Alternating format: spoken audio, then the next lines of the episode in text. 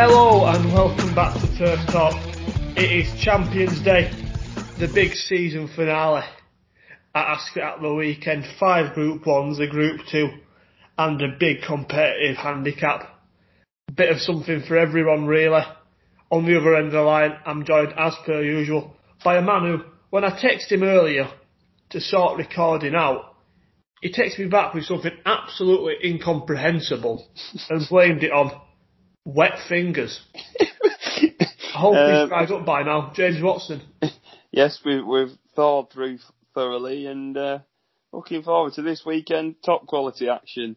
Um, perfect way to sort of end the season, Champions Day for many years now, and I'm looking forward to seeing some champions being crowned.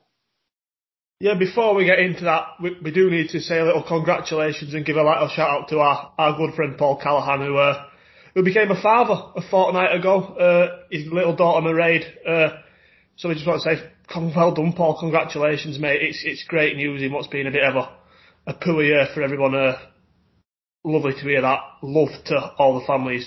Paul's such a top guy, top man to work with. Uh, he'll be back on the podcast in, in during the jump season. Uh, so just wanted to say a little uh, congratulations uh, to our mate before we get into the racing, uh, which will start with the QIPCO British Champions Long Distance Cup. Stradivarius. Best price 11 to 10 on. Would that have been considered a decent price last month? Interesting. 6 to 1 Search for a Song. 9 Fujaira Prince. 12 Sovereign and Dawn Patrol. 16's Broome, Mirando, Spanish Mission.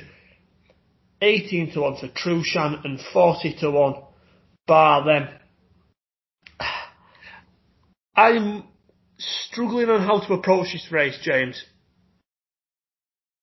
Yeah, judging by the tone of your voice, you're looking to say Stradivarius on. Am I right Um, in saying so? I'm not. Well, I don't know if I am or not. He really should win. Yeah. He really should win. I think he, I genuinely think he's a certainty.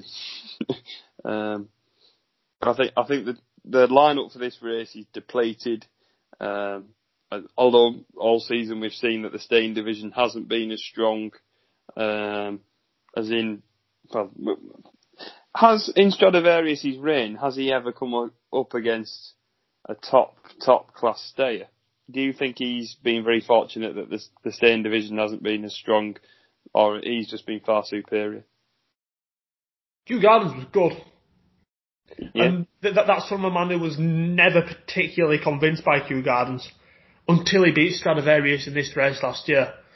But Kew Gardens was up to scratch. And look, it's the way of the world is that no one wants stayers. Mm.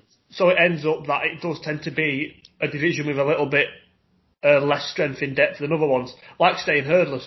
No one buys a horse wanting to win a stayers hurdle, and in general, you step up to long distance trips as a flat horse if you aren't quick enough for middle distances. Mm. You know, Stradivarius, you know, did, did he run in a, uh, he won a Gordon, did he? Or ran in a Voltigeur? Yeah. you know, the reason he's here is because he's not, and they tried making him into an arc horse this season. The reason he, he's, he's had this career path is because he's not quick enough uh, over middle distances. If you think he's a certainty, Jim, he's a very backable price. He's, uh, you know, 10 to 11, you're getting better odds there about him than you were for him to win the Goodwood Cup, the Ascot Gold Cup, this race last season where he got turned over at 8 to 13. Consider him a bet. Yeah, I do. I I managed to sneak a bit of even money this morning, um, as I was doing my prep for this race, and I- was trying to find angles to try and get him beat. And for, we've we've tried it for many years now. Um, the only negative I could possibly say is his record in, of winning this race isn't necessarily that good. We've only seen him win it in 2018. Uh, he was beat by Kew Gardens in 2019 and he was third in 2017 behind Order of St George and Torcedor. All of it, that was a very hot renewal in comparison to what it is now. That's the only negative I can I can think of. Because if you if you go down the other horses that are in the market, search for a song. Uh, we saw last time when her win back to back Irish St Legers, uh, beating Fujaira Prince, who also lines up here. Um, my question for Search for a Song and Fajira Prince is will Two Mile at Ascot stretch them on softish ground? I think they might struggle. I'm not 100% on stamina with them. Um, Fujaira Prince, uh, I think will reverse the form with Search for a Song this time. I think he got softened up a bit by uh, Sovereign and Twilight Payment last time. He he went with them and Search for a Song was given a perfect ride by Oshino um, to pick up the pieces late on uh, on the home straight of the Curragh. I just feel like he went. I don't think he went at the wrong time because I think Atzeni did what he had to do to win the race. I just feel like Search for a Song had a bit more of that pace, and I do think that Fujaira Prince is a, a, more of a galloper, and I do think two miles will suit him a lot more than Search for a Song. We then go back to Sovereign, who, well, how do you solve a problem like Sovereign? Who knows which what's going to turn up after last year's Irish Derby winner.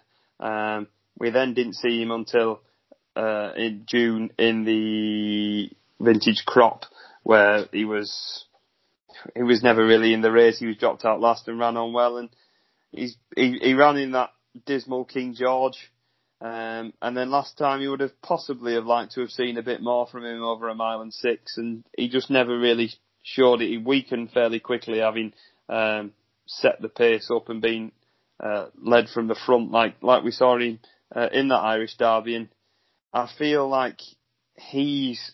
I, I couldn't back him at twelve to one, and then we're getting even further down to Dawn Patrol, who needs a massive step up in class, who he needs a massive step up in class, but I, would be more assured that two miles will certainly be up his street. I think he's run fairly well in the races that he's been put into.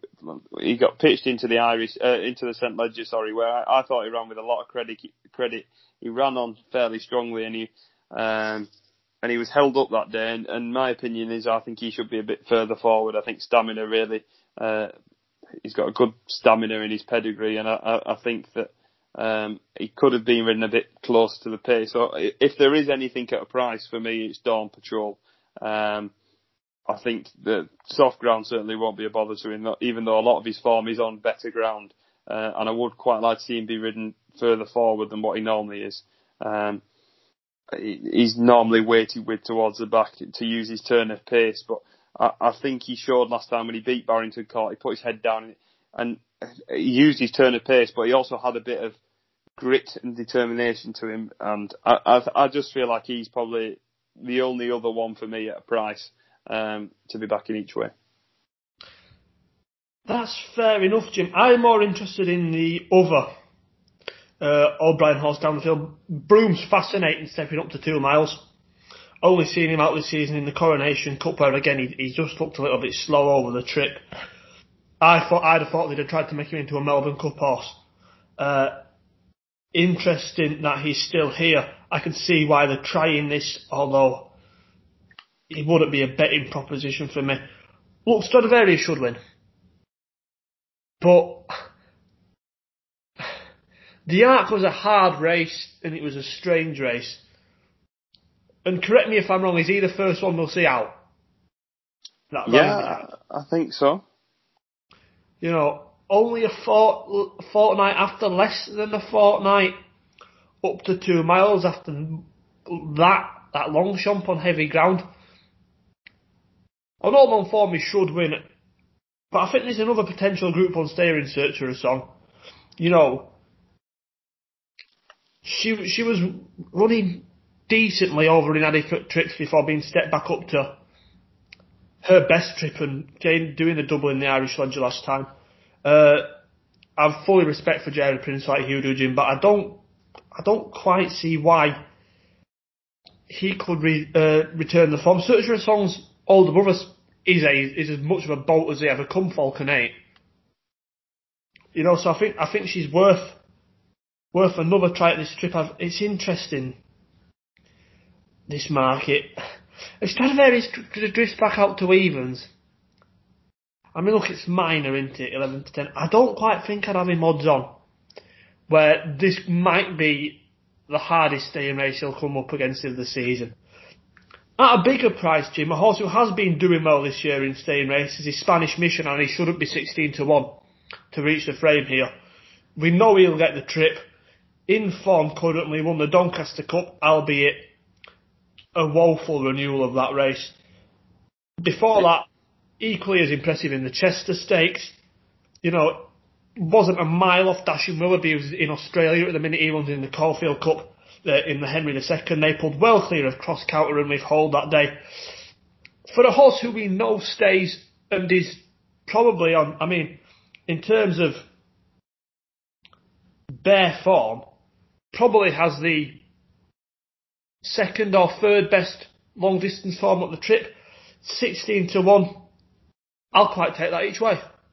Yeah, like you said, that Doncaster Cup probably wouldn't have looked out of place around Pontefract or something like that. Um, however, he did do that very well. I do agree with you that 16 to 1 is an insult. I, I had him down when I was looking at this race without the market around 10 to 1 uh, eight to one. I thought it'd be a lot shorter. And since he's moved to Andrew Balding, he's two out of two, and that's nothing to say that David Simcock wasn't doing a good job with him because he did a tremendous job to um, send him out over to Belmont and pick up a win with him there, and um, he campaigned him well uh, as a as a three year old. But Dave, uh, Andrew Balding's obviously found the key to him, and sixteen to one is is an issue is is a good price. Sorry, um, my my issue was it was the ground being proper soft. We've never really seen him be tested on soft ground. We saw him on good to soft in at Chester.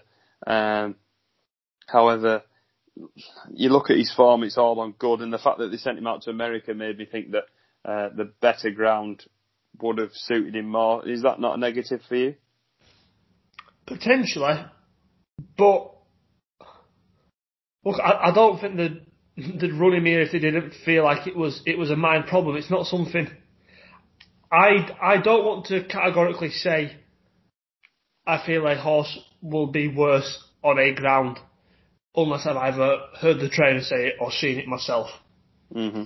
You know, and I guess it's it's slightly been built into the price at 16s. It's not like I'm putting up a favourite with ground uh, with ground doubts.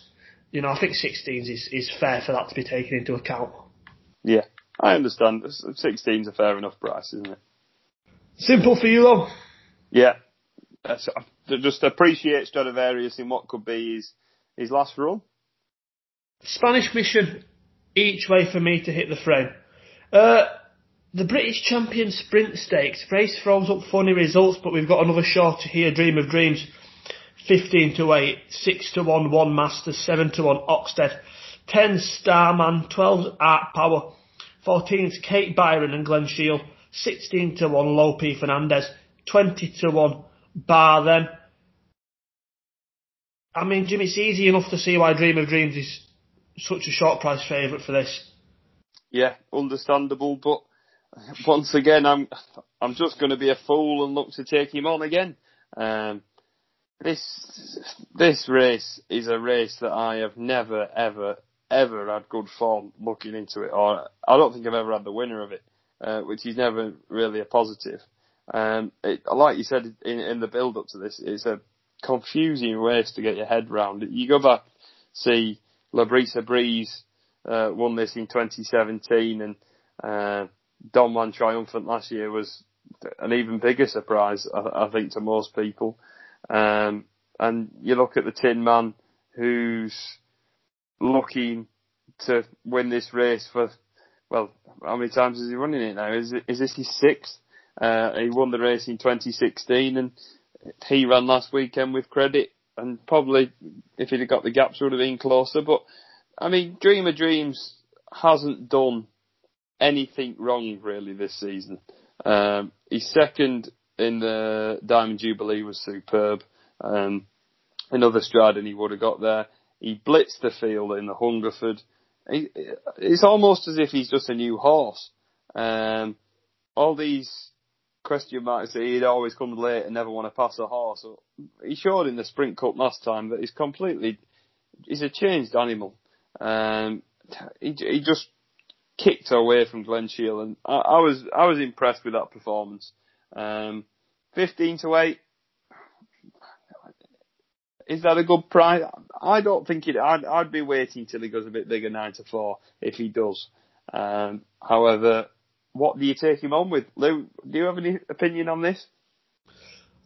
I do. I see why Dream of Dreams is is a short price. I think he's the likeliest winner. It's a funny race, and I won't like want to be backing a horse at sub two to one in this. Really impressive in the Sprint Cup. He beat nothing in the Hungerford, but he bolted up there. Became very close to winning the Diamond Jubilee. He's almost had a flawless season. Uh, one master runner up in this last season. The stiff six plays to her strengths. Being in form all year, she should go well. As should Oxted, who I'm surprised he's as big as sevens. Yeah, I think it's because it's Roger Teal, and that's nothing against him, but I do think his horses always get priced up a lot bigger than what they should be. He'd have gone a favourite for the July Cup. No, sorry, for the uh, for the Sprint Cup. He won the July Cup. Yeah, and he'd have gone off favourite for the Sprint Cup had he ran. You know, look, Dream of Dreams was good that day, but the fact that he's coming back off a minor injury, I'm, I'm surprised he's that big, if I'm honest. I'd have had, you know, I wouldn't rule him out at sevens, and I don't think that's a poor bet, given No. that I, I think the form from the July Cup generally stacks up fairly well. Interesting, he has had wind surgery as well. Yeah, but Starman looks like a bit of a machine. Uh, hacked up in the Garrowby Stakes last time out. All his form on quick ground though. Uh, that's where he's got to prove it. Timeform think he's mint. Timeform of him is very, very good. Uh, he's a little bit of a joker in the pack. Needs to prove it on the ground. Art Power not far off back to form in the Sprint Cup last time. Needs needs a little bit more here. Needs a career best. Good sprinter, though can't quite rule him out of the frame. Big ask for Kate Byron when his first start of the season. Will need a career best. Glen Shiel's being a bit of a revelation this year as well. Can see him hitting the frame. One I like at 2020 is Sonaiyla for Paddy Twomey. Bang on. That, oh, are we agreeing here? This is what I was just going to mention, but I'll let you take the glory. Well, look, she's she was with Mick Halford in the in the cause of the Aga Khan last season.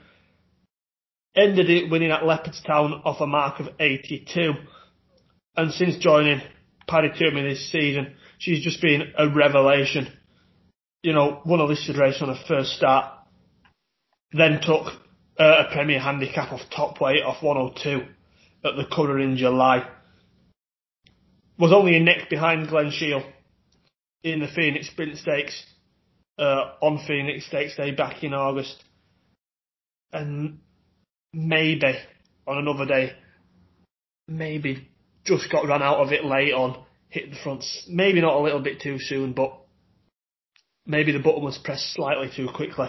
And last time out in the flying five, first time dropped down to five furlongs, given that she'd done all the racing at seven and six before. Absolutely rocketed home. Uh, look, that was a bad group one but she was the horse take out of it by a mile. She's improved every start this season. You know, Paddy Twomey and Billy Lee have, have got such a tune out of her. The step back up to six furlongs will suit her. Versatile ground wise. I really like her, mate. And at 20 to 1, I don't think she's far off the best bet on Champions Day. Yeah, I, I, well, I was uh, going to suggest Sonaiyla at, at an each way price because it's not a race that exactly gets me excited. I, I'm probably one master. We've seen her run over six, and she ran second in this last year. She loves the heavy ground, um, and and we saw what she did in the uh, Forêt, winning three in a row, and that's. I feel like that's her main target, and then they just go, oh, we'll just go for the champion sprint as well. Um, Oxted, I, I, I don't know. I, I want to see him do it, back it up again. Uh, July Cup was a very impressive performance, but I'm still not of the opinion. I, I can't be having Starman, um, although he was impressive beating Dakota Gold, who we have to give a mention uh, this week. Who he he won on Saturday, and then I think he ran uh, on Wednesday at Nottingham, if I remember, and he won The a Rouse listed race. Stakes, he won again. He's he's such a likable horse, Dakota Gold. Um, just gallops straight from the front, keeps going, and is unstoppable. Love to see. Um, he beat him last time at York, and that, that's his stomping ground. That was a really good performance. You mentioned the ground is a, is an issue. I'm, I'd be willing to let that go. I think he might might go on it. I've watched his action, and it's not like he hits the ground, hits the surface hard. So I, I think he might get away with the ground. I just don't think he might not be good enough. Um, Art Power's been a frustrating and disappointing horse, I think, last season. We saw him in the Nunthorpe, and he, he ran all right in the Sprint Cup, but I was I was disappointed. Would like to see him finish closer, um, but he'll probably get beaten by Dreamy Dreams again, and, and you carry on going down. And uh, the one that is interesting is Sonaiyla, like you said. Um, I, I, she kept on in the flying five over a distance that didn't suit her. Back up to six, soft ground. She goes well in. We've seen her win uh, in soft ground before. And like you said, I think twenty to one's a fair price. Yeah, agree completely, mate. Look, she's my selection for this race. At 20 to 1 to follow up Gulliver, going in at 20 to 1 for us last week. Superb piece of tip in there. Oh, I. I'll be, I'll, I'll be doing alright in the handicaps this season. Uh, that's, that's my selection though, mate. Where would you land? I'm going. I'm going to agree with you. I'm going to be with you. oh, a double 20 to 1 selection in a group one. Oh, this is what we're looking for. This could be the shout of the century. Uh, watch her finish last. Uh, It can't be as bad as that double nap. oh, Jesus Christ. Uh, Paul Sandonato. I think he's running somewhere on this card. he is, he is. Let's see if we go double nap him once again. Uh, a hundred to one on, that we don't. Uh, the QIPCO British Champion Fillies and Mares Stakes. Uh, 72 best price. Snow, uh, I'm gonna say snowfall. Why snowfall on the brain? 72 best price, wonderful tonight. It's in front of me as well. I don't know why. I don't know. I don't know why I've suddenly thought snowfall. I, I, I think it's because we didn't mention it. I don't know how we didn't. No, and it should have come to me, and it did come to me. But snowfall, as far as we know, isn't isn't running in this. Uh, tonight for Could be David. Is seven to two. Nine to two, Dame Malliot. Can Ed Vaughan go out on a high? Five to one, Antonia De Vega. Six to one, even so. Fourteen to one, Mehdaayih and Frankly Darling, same price. Gold one and Thundering Nights.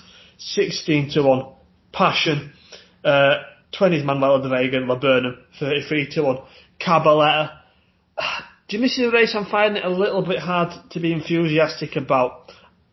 I think Wonderful Tonight is a very beatable favourite, but I'm not particularly convinced by anything further down the betting.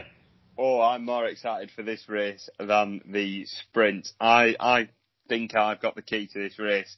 I'll Um, let you go on then. I think Ed Vaughan is going to bow out on a Group One winner, and it'll cap off the season beautifully with Holly Doyle winning her first Group One, uh, and it's all just going to click into place and be beautiful.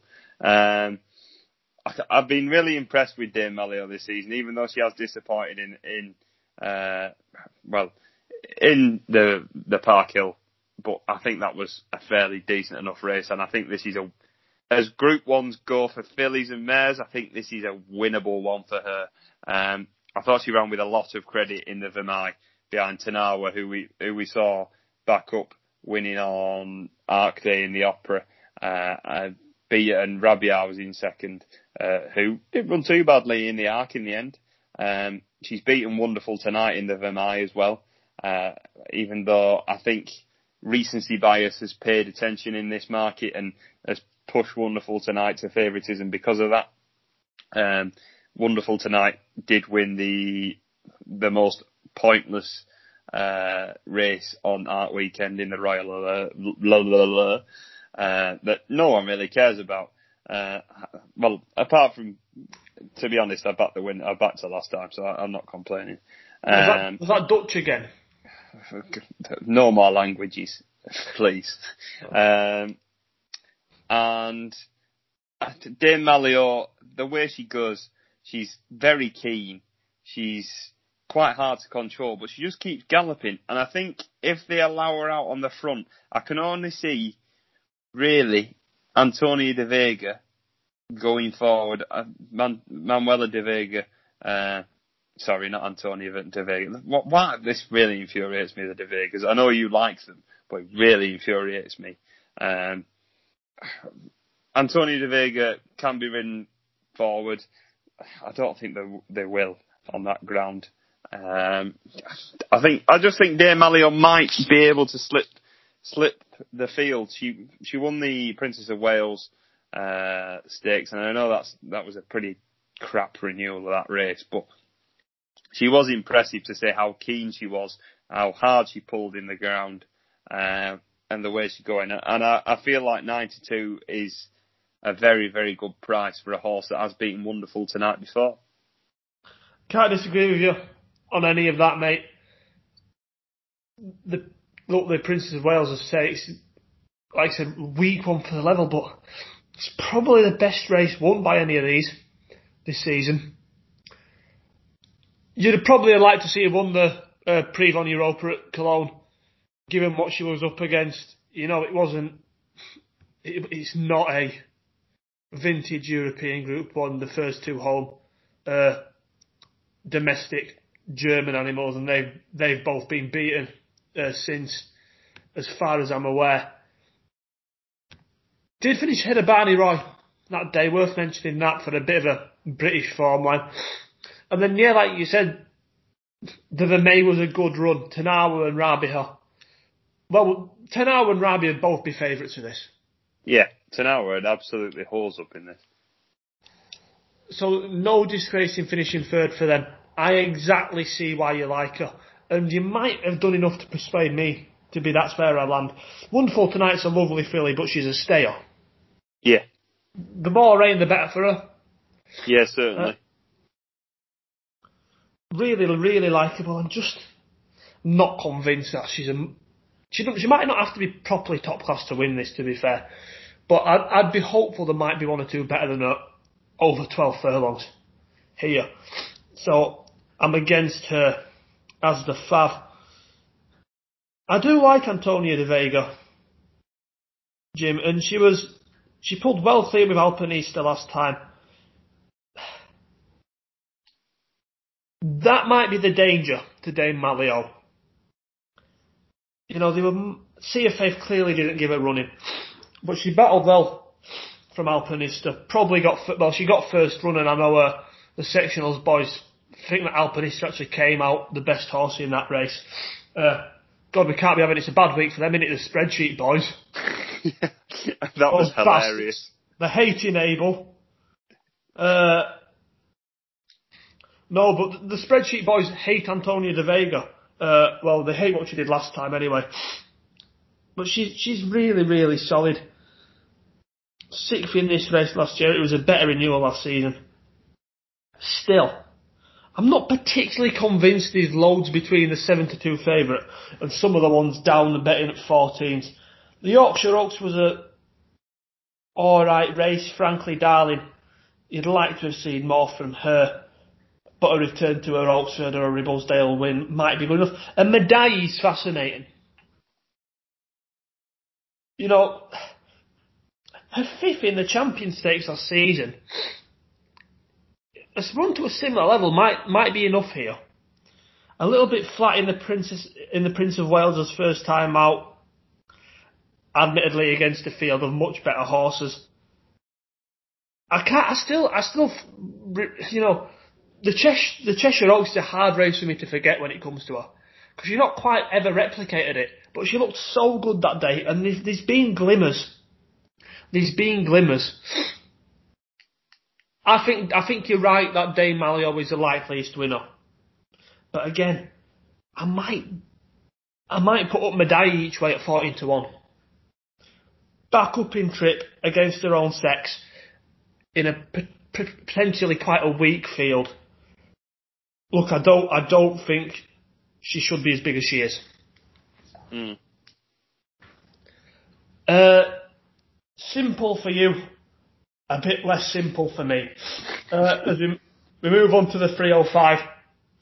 And this could be where we see the performance of the of the day, maybe the performance of the season. Palace Pier, best price 11 to 8 on to win the QE2. 9 to 2 last year's runner up the Revenant for France.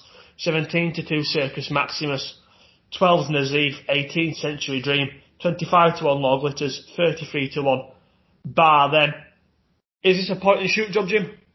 It really should be for Palace Pier. He is the outstanding three-year-old this season, uh, over a mile, and he sort of come.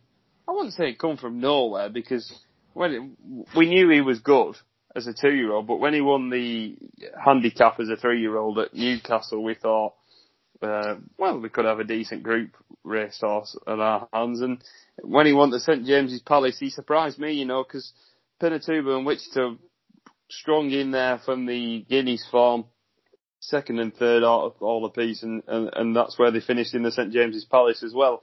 Um, he won with plenty in the tank that day as well, and I, I was impressed with him, and he, he backed that performance up in the Jacques Le Marois. Um, I was, I wasn't against him, but I was, I was wanting him to show his performance again because that Group One win, I know it was impressive, but I wasn't sure whether he'd be able to reproduce it again. And, and he did in, in what was a, a, a, very, very good race. Alpine Star, Circus Maximus, Persian King all in behind. Um, we've seen Alpine Star run a cracker in the Opera. Um, Circus Maximus always runs with credit and Persian King, who we saw beat Pinatubo in the Moulin and then run an absolute storm in the Arc. So the, the, the form of Palace Pier is rock solid. Um, one bookmaker's just gone four to five, which is thank you very much. Um, I think Palace Pier's got a, a clear favourites chance, and I think he will be very hard to beat. Um, my only slight question mark is the ground, but I thought that the Marois performance was soft heavy in places, uh, if I'm being honest. So I, I don't have that much to worry about. I, I think he's a strong favourite. It'll be difficult to beat, but there could be some value had elsewhere. I think he wins this.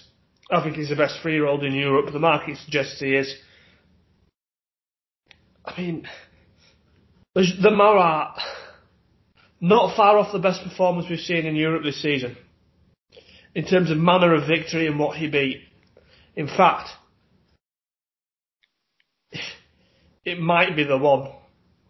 The only ones I can think of potentially to rival it are Ghaiyyath in the international and Magical in the Irish champion. Yeah. Arguably Persian King as well. Uh, but look,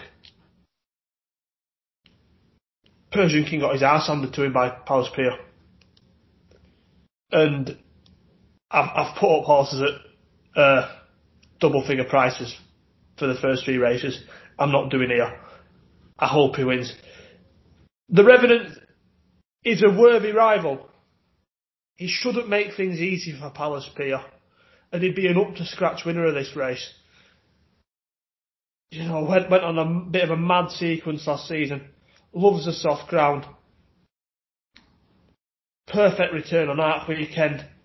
Admittedly, in a bit of a poor race for a Group 2 couldn't have done anything more than he was asked to though. He merits the danger, and Circus Maximus will be in the free because that's what he does. Yeah, I, I remember seeing the Revenant run first time out at Haydock on a cold Thursday uh, afternoon in uh, in September, and I was impressed by the scope and size of him. And he, since then, he's, uh, like you said, he absolutely adores the soft ground, and he did that day at Haydock. The custard was flying in behind. Um, and as you said, he's, he's been on a tremendous sequence last season. He had a lovely return on our weekend in the Wildenstein. Um, beat, beat what you would have expected him to beat. Um, and he was second in the QE2 last season. You really couldn't rule him out of a place here. And I think nine to two, if he goes out on the day to uh, fives or sixes, he could be a scummy uh, each way bet price. Yeah, I I don't particularly disagree with that, mate. Uh, I find it all a little bit academic, to be fair, mate. Be nice to see Lord Glitters go well at 25 to 1. He's had a good season without winning. Uh, goes well at Ascot. He might be an alright each way bet at a price. But I think the market has, has it in the right order, Palace Pier, to beat the Revenant and Circus Maximus. I do, but I also think there is a bit of value to be have, had a bit further down. Um, and it's the three that have bumped into each other in handicaps this season with Dark Vision, Sir Busker and Mo-. Um, they've they've all run with credit against each other. Also, well, not Mollatham. Sorry, I'm getting him mixed up with uh, Montatham. Dark Vision and Sir Busker. Sorry.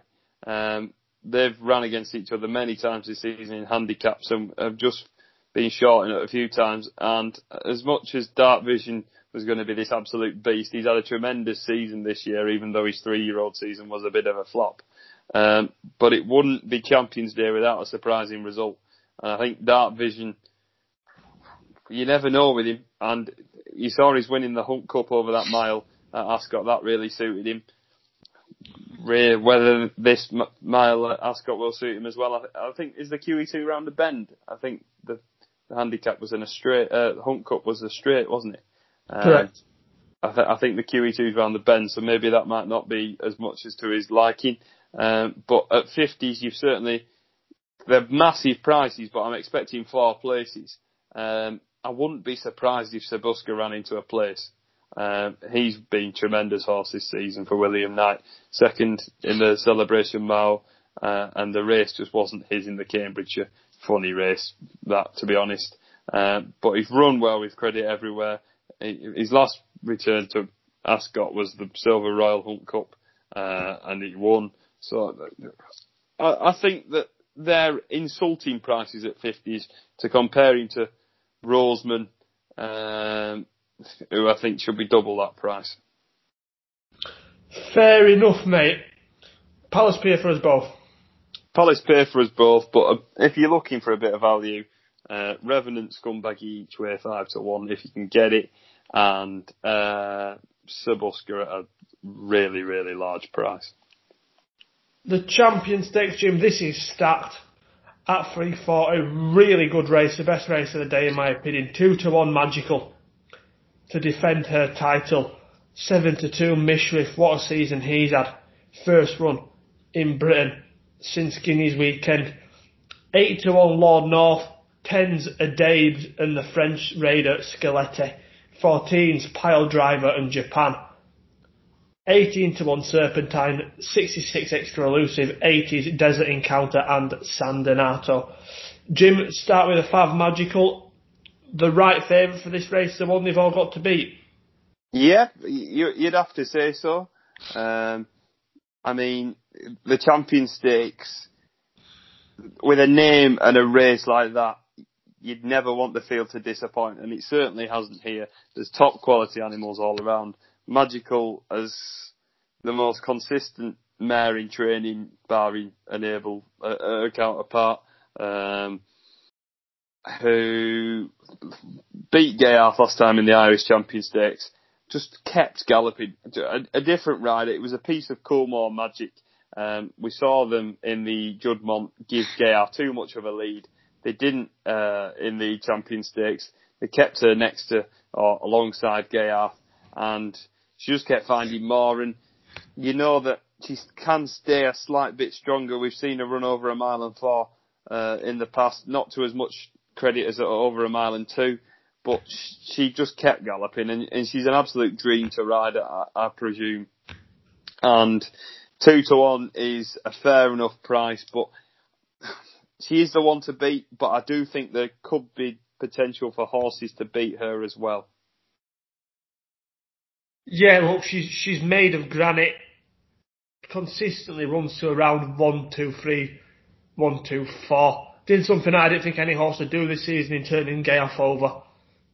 And really, I mean, that, that was a phenomenal effort given the early expenditure of energy. she had to do to put it up to Gaff and take him out of his comfort zone, you know, and then be as strong as she was at the finish. I'd love for her to win this. I'd It'd be love great, for her to it? win this. Yeah, and if it's her battling all but one of the horses in the field, you know, in the final four, I'll be cheering Magical on. But in a race is competitive, I think there's a bit of value to be had. Go on then. Where, where's your angle? I'm going, Jim, uh, for the horse who she beat last year to turn the tables. Addeybb at 10 to 1. We're on the same lines again. This, this, we? this doesn't seem to happen very often. No, it doesn't, but he loves Ascot. Best season of his career. You know, won two Group 1s down in Australia, and I know we all like to laugh and go out at the Aussies rubbish. I mean, Verry Elleegant, who he beat both times down there. He's, he isn't far off their best middle distance performer. You know, he's a group, he won a Group 1. The time, you know, the time after Addeybb beat him twice. The horse he beat in third uh, in the Queen Elizabeth at Randwick is Danon Premium, who's a Japanese horse who, you know, was only beaten by Almond Eye in the Tenno Sho last season. Beat Lys Gracieux, you know, who, who ended up being an absolutely monstrous horse in Japan and then in Australia uh, last season as well in a Group 2. It's, it's top class international form because he's done it in Australia, and I think we kind of have a perception in his in this head that you know, or because he's beat the Aussies, it was practically a Group Three. No, it was a better race than that. It was a better race than that. Uh, he was workmanlike at last time out, but he did what he needed to do, and it was a stepping stone towards this. The more rain that comes, the better for him he's a horse who has just improved. And at 10 to 1, he's only three quarters of a length for him to make up from Magical last season. It's not very much. And It's I not think very he's much, be- and he's, and and he's five said, times he's a the price. He's a better horse than what he was last season. Yes, he wa- yes he is, definitely. And it's five times the price to make a length up. Yeah, I think he can do it. I, I certainly think he can as well. I, like you said, you've given you've made a very good case for him. I think he's twice the horse he was last season, and to finish second in this, and he had a good season last year as well. Let's not forget that. Um, three quarters of a length to make up on Magical. Uh, he's ridden more prominently now, and he was held up last year. It'd be interesting to see how they ride him. They've they've seen him dominate from the front and be uh, sat behind the pace like you said in that Doonside Cup, it wasn't a very good race, but he showed me a lot there.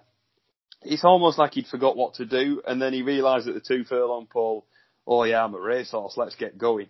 Uh, and he, he really kicked on in the end and, and, and put the race to bed within a matter of strides. Um, Tom Marquand gets on very well with him, and like you said, I think ten to one's certainly the value in this. Uh, even though the two Gosden horses you certainly can't underestimate. Um, Mishriff was, well, going into this season was sort of not really known about, to be brutally honest, wasn't he? Uh, only picked up his maiden performance at Nottingham uh, towards the end of the season in, in, in November.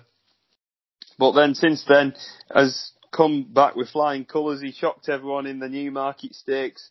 Um, everyone, everyone's eyes were on the other Gosden horse and uh, Mishriff just kept finding out, in front and um, he, he won comfortably in that. And then he's been in France the last two times and I think maybe the perception of people not appreciating him as much because he won, but he won the Prix de Jockey Club in the in the Derby, uh, French Derby, impressive, and his his victory at Deauville was even well, it, was it, it didn't just get the job done. He he put the race to bed decisively. Um, the Summits and Victor Ludorum are fairly solid French group raced animals, and he beat them. Kong was the summit, aren't they? Has he? That's interesting. He has, Uh, as far as I'm aware. I didn't know that. Um, they're solid. I think is Victor Ludorum retired, or have I made that up? Or is that Uh, Earthlight? Earthlight is retired. I I might won't blame him if he did. Victor as well, to be fair. Yeah. Um, but Mishriff, uh, the three-year-old facing his elders in this, you certainly won't put him past him improving once again and uh, getting the weight allowance will certainly help him. And Lord North, a horse that I've not really had a lot of time for in, in his career, and that's nothing against him, but um, Lewis, you've been strong on him quite a few times, um, and he, he's rewarded you with plenty. Um, his, his victory at Ascot in the Prince of Wales was impressive. I wanted to see him do it again or run fairly well uh, in the Juddmonte, but he, d- he, didn't quite get enough. He, he a one and a quarter length in the end by Magical to finish second, and Ghaiyyath was obviously in front. Um, however, I, I can't be having Lord North in this. Um, he's not a horse that's necessarily captured my imagination, and I can have two points bigger with Addeybb with a horse who you know what you're going to get with him. Yeah, I like Lord North. I respect him, but I don't see any reason why he should turn the form around with Magical. Rewatched the Juddmonte today, and I think he was done fair and square. And I think the Prince of Wales has look. He's done Addeybb fair and square there as well. Softer ground. Lord North's quickener, isn't he? Yeah. His turn of foot's his potent um, weapon, and I'm just not sure where there he was able to sprint away from a group of horses who don't have his turn of foot this might be different this time. You know, because Ma- cause Magical can go through the gears. You know, mm. Addeybb can go through the gears. Mishriff travels very well on the bridle. You know, it's. I respect Lord North. I just don't see. I, I don't see where he gains the length over Magical. Uh, the French horse Jim Skalleti, another winner from Arc Weekend. What do you make of him? What do you know about him? Um, I've I've seen quite a few of his performances this year because I've watched more French racing than usual. Um, however, he's, he does need to step up again. He does love the soft ground, which is a, is a massive positive for him here. Um, he's rattled off 11 career wins out of 14 starts, which is something you cannot disagree with. Um, and he beat Patrick Sarsfield last time. He put the race to bed fairly comfortably. Travelled into the race with supreme ease and kicked away to beat a, an average Group Three horse uh, in Ireland in Patrick Sarsfield. Um, he beat an average Group Three horse in his race before that as well. What sort sauce? yes, the Arcs are fraud. Um, but Skalleti I don't think he needs to improve that much to be in the placings. Um, but I'm I'm not seeing I've not seen him put a, this this is probably the best race he's been put into, uh, and he'll need to improve again. But I don't think there's that much improvement in him. Uh, I know he's a five year old and he's probably at the best of his abilities at this moment in time. But the softer ground, uh, the better for him. That will certainly suit him. Japan, Jim uh, for the first time in what feels like forever, doesn't have Ryan Moore on board. Colin Keane this time takes the ride. In fact, the first time since last year's derby when Wayne Lordan rode him. Uh, he's 14 to 1. It's Japan, so he'll go off sevens and he'll get his arse handed to him yet again this season. Uh, he is a Group 3 horse. Touch wood. I could look very silly after that, but I just see not a single thing to like about anything Japan has done this year. You've never been his greatest fan. I said at the start of the season he was going to win the Arc as well. I went from really not liking him as a three-year-old. I was staggered he won the Juddmonte. And I became a believer after the Arc. I turned around and thought, yeah, you're right. Aidan was right. He's just a slow, a slow burner. We finally got to the bottom of him. And then it turns out, no, last year's Juddmonte wasn't very good. Last year's Arc was even worse. And he's, he's a horse who's just so one-paced. Uh, Pyledriver. you sound really beaten up with yourself there. I don't mind admitting when I was wrong. And the, but the thing that winds me up was I was right at first, and then I changed my mind to being wrong. and he'll go and win, and I'll have and I'll be wrong again. Pyledriver drops five furlongs in trip. Can you see why they're doing it? Uh, yes, perfectly logical. This, uh, well, this this should have been the real aim for him all season. I've got him down mile and two mile four horse. Uh, we saw him last run over a mile and two, got touched off in that classic trial, uh, but he's a completely different horse since then. He's a horse I've got a, a lot of time for, and I, I, do think that 14s may underestimate him in this. Um, I think he certainly should. He doesn't deserve to be the same price as Japan. Let's just say that he just got tired later in the like, like it's an insult to be considered as good a horse as Japan nowadays. It is. Like I feel, I'd feel insulted for Serpentine to be a shorter price, uh, to be a bigger price than Japan. That's a right kick in the teeth. Um, but he, he, he just got wobbly legs late on. He was just tired. Uh, he's quite a keen going sort anyway, and that distance certainly wouldn't have suited him. But that Great Voltigeur win was impressive carrying the penalty. Group two performance, uh, Group one performance in a Group two race. If you can find anything like that again, uh, you've certainly got to be getting involved there because I do think there's quite a bit of a Mishriff Pyledriver. How much do you think Mishriff's better than Pyledriver, and if so, by how far? Uh, on form we know so far, yes. But at the prices, I can see why you'd be tempted by a Pyledriver domestically, his form is the best of any British trained middle distance three year old colt this season. Put the Voltigeur to bed very well, won the King Edward very well. The Derby was unnecessary. Yeah.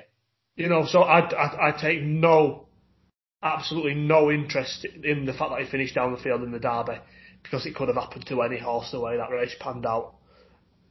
Uh, yeah, I, I understand your argument. I understand why Mishriff is so much shorter than him. Because the Guillaume d'Ornano was a demolition job of horses who have probably been, you know, two of the best five three year olds in France this season. I understand that. But Pyledriver's form of been coming in races we know a little bit more about and I agree that he should be shorter than 40 to 1. Yeah, I, I do think his price is insulting. And what about the Derby winner, Serpentine? Were you happy with what he did at Longchamp last time? Um, yeah, I was. Uh, I thought he was caught in a bit of a funny race, to be honest, that set up for Mogul more than uh, Serpentine. Uh, we saw that Noble Prize went off a fair clip, and we saw Serpentine in the Derby get an easy run of it, whereas he sort of sat back a bit, Christophe Soumillon, and, and let Noble Prize go on. Um, he certainly felt the burn late on over a mile and four. Dropping back to a mile and two, I don't think he'll have an issue with. Uh, I think he's got plenty of speed. Uh, we've seen him win as well over a mile and two uh, in that maiden early on his career, uh, which I think I, I think Serpentine. There's a lot in this that as much as you, you keep making a case for one that you think's got a cracking uh, chance, but then you keep finding them at, at, even bigger prices, and you even think that they've got a cracking chance. I think William Buick will suit Serpentine more than any any other jockey that would be chosen to ride him uh, as he's jocked up, but uh, because I think his front running tactics we've seen him this year on Ghaiyyath and, um, and all of his riding, I think he dictates the sectional so well uh, and I think he'll get on really, really well with Serpentine. Uh, and I can see him going forward. We're both with Addeybb though. Yeah, Addeybb 10 to 1, cracking price, lump on. Happy days. We love that. Uh, a big handicap to solve then, Jim, to round off the card. It is the Balmoral. And the bet best price is 5 to 1 for Raik. 8 Tempest probably the most successful member of the Turf Top 12 this season, so well done to Owen hey, Johnson. Hey, Saturno Japan is out on Saturday. I, I can repeat, Saturno Japan is out on Saturday, Lewis. He wins. Well, you'd be disappointed if he doesn't. We've been waiting all season for him to, to reappear, and he's entered at 8.30 Wolverhampton, which is exactly where you want him to be. He should win. I look a right mug. I look a right mug if I say I think this horse might be Group 1 quality. And then we wait till practically Charlie all weekend for him to get beaten a novice around Wolverhampton. But at least I know my horse exists. Convict's still behind bars, I think. No, I, am looking forward to it, mate. He's got a Kakaria who's a, a winner of John Gosden's up against him. They've got to give weight all round the pair of them uh, for being the only two winners in the race. I'd be gutted if he couldn't do that. Uh, no, back to the Balmoral. Uh, Keats and King Ottokar nines. 11's Njord. 12's Raising Sand because of course. 14's Bellrock River Nymphs. 16 Orbaan and Blue Mist. Kynren's not favourite this time. He's 18 to 1. Same price alternative fact. 20's Bar then. We love a big handicap at Ascot to solve, Jim. Where are you landing? Well, uh, you mentioned it early on that your form in these handicaps has been rock solid and a lot better than mine this season. But I'm hoping to end uh, with a bit of a bang, uh, and that will be River Nymph, um, 14 to one. I think it's a decent enough price. Um, he was joint favourite with Raising Sand for the what was the is it the international that was last month that was postponed. Um, he was joint favourite with Raising Sand, as I mentioned. Uh, but he ran really well and it was impressive in his two victories. All about, he's gone up, uh, 17 pounds for that performance. Uh, then two performances, uh, oh, one over course at uh, Ascot, beating Walhalla and Tiger Crusade. Uh, and then at Newbury, beating Tracky and Danya and Tracky since run a cracker, bumping into your beautifully priced 20 to 1 price winner, uh, Gulliver last weekend. Uh, I think the form's fairly solid enough. He has gone up in the weights a lot, but I feel like this three year old's going the right way and I think 14 to 1's a fair enough price about him. Uh, he did the business on soft ground last time, uh, even though a lot of his form is on good ground. That's not a worry for me. I think 14 to 1 is a fair enough price and he's very, well, he's more unexposed than most of these and I think that's a fair enough price. Can't argue with much of that, Jim. I'm going down the market again. I'm going for one at 25s. Here Can we we complete another big handicap plot? And I'm going for the horse on handicap debut. Ropey Ooh. Jest. Ooh, interesting. Off a mark of 103, some of his form is really, really decent. You know, and I know he's been a horse who's been hard to win with. The fourth in the jersey looks pretty decent. You know, going back to a two-year-old, third in the autumn stakes when he finished ahead of Malaffin that day. Finished ahead of Johan, who we know's, you know, a 100 plus horse nowadays. Ran a good race.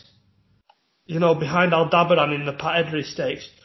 Going all the way back to finishing second in the Cov- uh, finishing sixth in the Coventry. You know, he's not he's not a mile off Golden Horde, Fret, Arizona.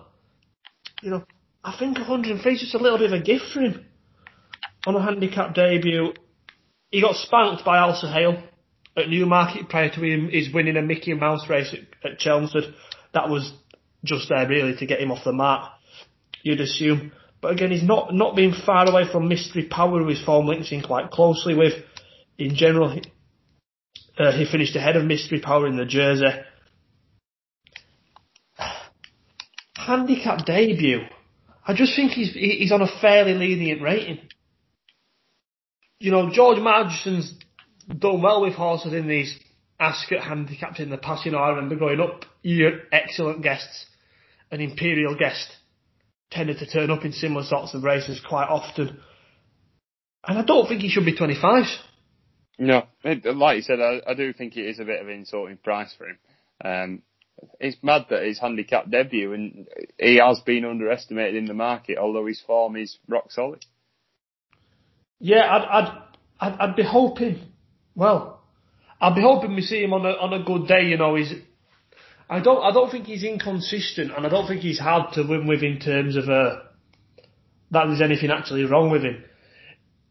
It's just been that the Margarson team do campaign them like if they think they have a Group Three horse, they just continuously run them in Group Threes. The fact that they actually went to Chelmsford and won with him last time out is a bit is a little bit unlikely hard Yeah. In general.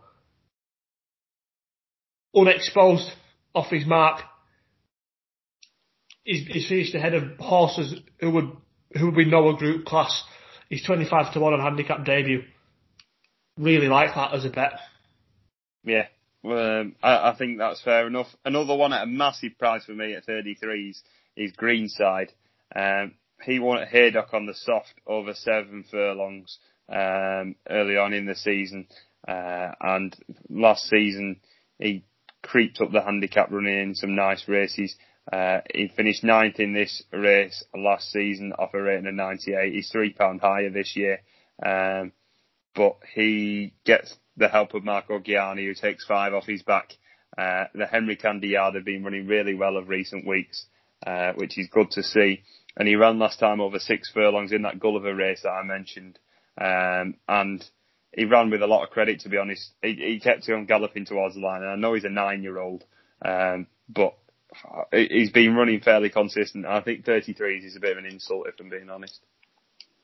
Yeah, fair enough, mate. Before we get to our RTR naps, Jim, uh, has anything over the jumps impressed you this week? Um, we at Wetherby on was it Wednesday? I was really impressed with Shan Shan Blue uh, in that novices chase. I thought he jumped really really well. Um, Star won as well the other day. I was um, I was a bit more positive than most pe- people were as well. Um, there was a lot of negativity around for Darver Star, which I thought was slightly unfair. Uh, but I thought he ran well enough.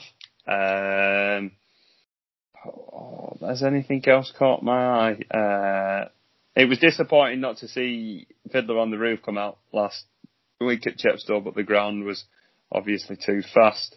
Um, Secret Investor jumped beautifully throughout the race. I was impressed with the way he jumped. Um, other than that, no, but I'm sure you've got a long list of horses that you thoroughly enjoy jumping. Brilliant, yeah. I love the Persian War meeting. I think it's the most underrated meeting of the season. Uh, look, there were lots of really nice performances. Time like sort of horseshoe, you can see going well in a great one. Good to see him win first time up. McFabulous is as short as 14 to 1. We'll talk about him more on our actual jump season preview. Flic Ou Voyou finally won, and he won twice this week. He's a nice one, retained novice status this season. Soaring Glory could be very, very good. Uh, very cosy winner from Brave Man's Bravemansgame at Chepstow. The Veterans Chase was the best race I've seen in months, and most I've enjoyed it. and those between the first three, Present Man, getting up to beat Cross Park and Dancing Shadow. The first two would now be on a mark that I'd get him into the National if they wanted to. And there's your first mention uh, of the week of the Grand National. Um, Hell Red. I mean, look, it's a Paul, Paul Nicholls three-year-old at Chepstow, sent off odds on favourite, did exactly what you'd expect.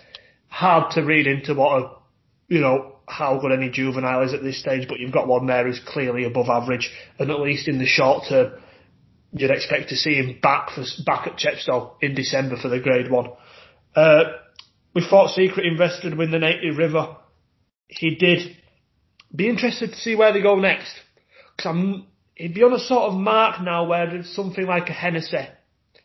He wouldn't be far off top weight, whether they'd want to go up in trip again or drop him back down for something like a Paddy Power. He might be a hard horse to place off marks higher than 153, which he won from. Nevertheless, likeable animal. Uh, Gonson C, another horse I've got a lot of time for. Good to see him uh, win again. They'd like to see him in an Arkle probably this season. Barring Shishkin on paper, it doesn't look like the best British bunch of novice chasers. He could pick up Group 2s, maybe even a bad Group 1. Uh, that's actually a little bit harsh to say, to be a bad Group 1 for him early this season. Expect him to pick up those sort of races though before having a tilt at the Arkle. Uh, and if he gets beaten in those sort of races, probably the Grand Annual. T was a, a nice handicap prospect, got the job done well in the Silver Trophy. Again, you can see him being ahead of his mark. Uh, good for that. Master Tommy took a turn over by Al Dancer, who I felt needed this trip. I'm not surprised that we saw an improved version of him. Never particularly convinced by him over two miles. I like him more over this distance. Again, he'll be rated in the mid 150s now. A Bet Victor, maybe. That that's what I was thinking. I thought he'd be really interested in a Bet Victor. Same card at Newton Abbot. Good novice chase won by Eldorado Allen. Again, he's not far off. I guess he's kind of in the second rank of the betting for the Arkle now. Absolutely flawless on chase debut, turning over Stormy Island. Stolen silver back in third. Deep race for the grade. And a really, really fine start for the Colin Tizzard horse. Huntingdon, we saw a really decent winner of their opening novice hurdle as well in Prince Escalus for the Jonjo O'Neill and Jonjo O'Neill combination. Jonjo O'Neill and Jonjo O'Neill. uh, absolutely ran away with it, 33 to 1. He was beaten on his only start in a bumper last season by your darling who he turned over. He was far too keen on this occasion. On that occasion, he was keen again here at Huntingdon. But God, he made it look easy. Never looked like he was working. That looked like a good novice hurdle. Perfect, uh, perfect myth. Who was second had won twice already this season, and we know about your darling, a horse who had a fair bit of talk about him as a bumper animal last year. Uh, I'll enjoy the Bobby Renton Wetherby card as well. And we saw some nice horses there, like you said, Shan Blue. Wasn't Fav, Champagne Well was Fav to beat him overnight, and I thought that market was wrong. It corrected itself in the morning. Shan Blue well supported, and that fairly hacked up. I can see him. I wouldn't rule him out of being competitive in Grade Ones this season. That's what I was thinking. English Grade Ones will be right up his street. Scilly Isles. Yeah, that's what I was thinking. I liked him as a novice hurdler last season and felt he was a little bit underappreciated. Fairly consistent, and it took good ones to beat him. Uh, looked like he'd make a chaser, and he definitely has. That was a deep enough race with Repetition and Champagne well, well beaten. Uh, we saw Asker Honeybee, 10th in the champion bumper, and a winner on a couple of occasions prior to that. He got the job done on hurdles debut from Ashtown lad. Ashtown lad obviously got his ass handed to him by Glyn. So it's another form boost there for the greatest horse in training. Uh, probably even better though in that second division was Valeres in the double green of uh, Isaac Souede and Simon Munir in uh, Alan King's yard. Ran well on his sole bumper start, point winner, and never really came off the bridle uh, to win what looked a pretty decent novice hurdle. He's a half brother to Montbazon, who was a good horse a couple of years ago. He looks a lovely prospect. Ireland, the Irish Daily Mirror Chase is always a good race. The sort of race I enjoy because it, almost everything ends up in the Grand National. The storyteller got the job done there. He probably will go for the Grand National this season. Not sure he'd want the trip, but look, that's the sort of race he can farm. He's, a, he's back to his best now. He's probably about a good 162, 163 animal. Uh, I'm glad to see him running well again. Tout Est Permis again. Another horse who, who I'd like to see in the national. Same about Alpha Des Obeaux, I was slightly disappointed about him. That's about it, National Corner for me. Esquilane didn't have much to do to win his maiden hurdle. He was fifth in the champion bumper. Uh, like you said, Darver Star. The task was fairly simple for him. Uh, I don't get why people were slating it. It, it, it was simple, and he, he he could afford to be a little bit not quite rapid at some of his senses, given his superiority to his opposition. And Pic D'Orhy runs on Saturday makes his anticipated chasing debut at Market Rasen, I think. Correct me if I'm wrong. Uh, that'll be a good one for him to see. He takes on La Patria, who ended up last season in the champion hurdle. Uh, Totterdown and Notre Paris give a little bit of depth to that race as well. All horses rated above 135. Decent little novice chase there. Rattled through. I, th- I think you've covered the whole of the national hunt season so far there. I've not even mentioned that stolen silver, sorry, silver streak is back out on a Sunday in the race he won last year, listed hurdle at Kempton. Looking forward to it. Rating the races, nap time. Oh, um, I don't know why I actually so surprised then that Um, I wasn't expecting it to happen. Because Um, you, because you were just expecting me to carry on talking about jumping horses for the next 20 minutes. you had me thinking that Fuse, I, I was thinking Fusil Raffles entered in that hurdle as well. You made, you made me think. Um, nap of the weekend. We're not going short prices. We're going, we're going to go for it because I could quite easily put Palace Pier as my nap and Stradivarius as my next best. But no, we're going Dame Malliot. Um, nap of the weekend in the in the Fillies and Mares. We'll go Addeybb next best in the Champion, and we will go um, Sonaiyla as the reserve in the sprint. I don't want to because it'd probably be a short price, but I think it's wrong if I don't nap Satono Japan. Given that I've waited six months for him to turn up.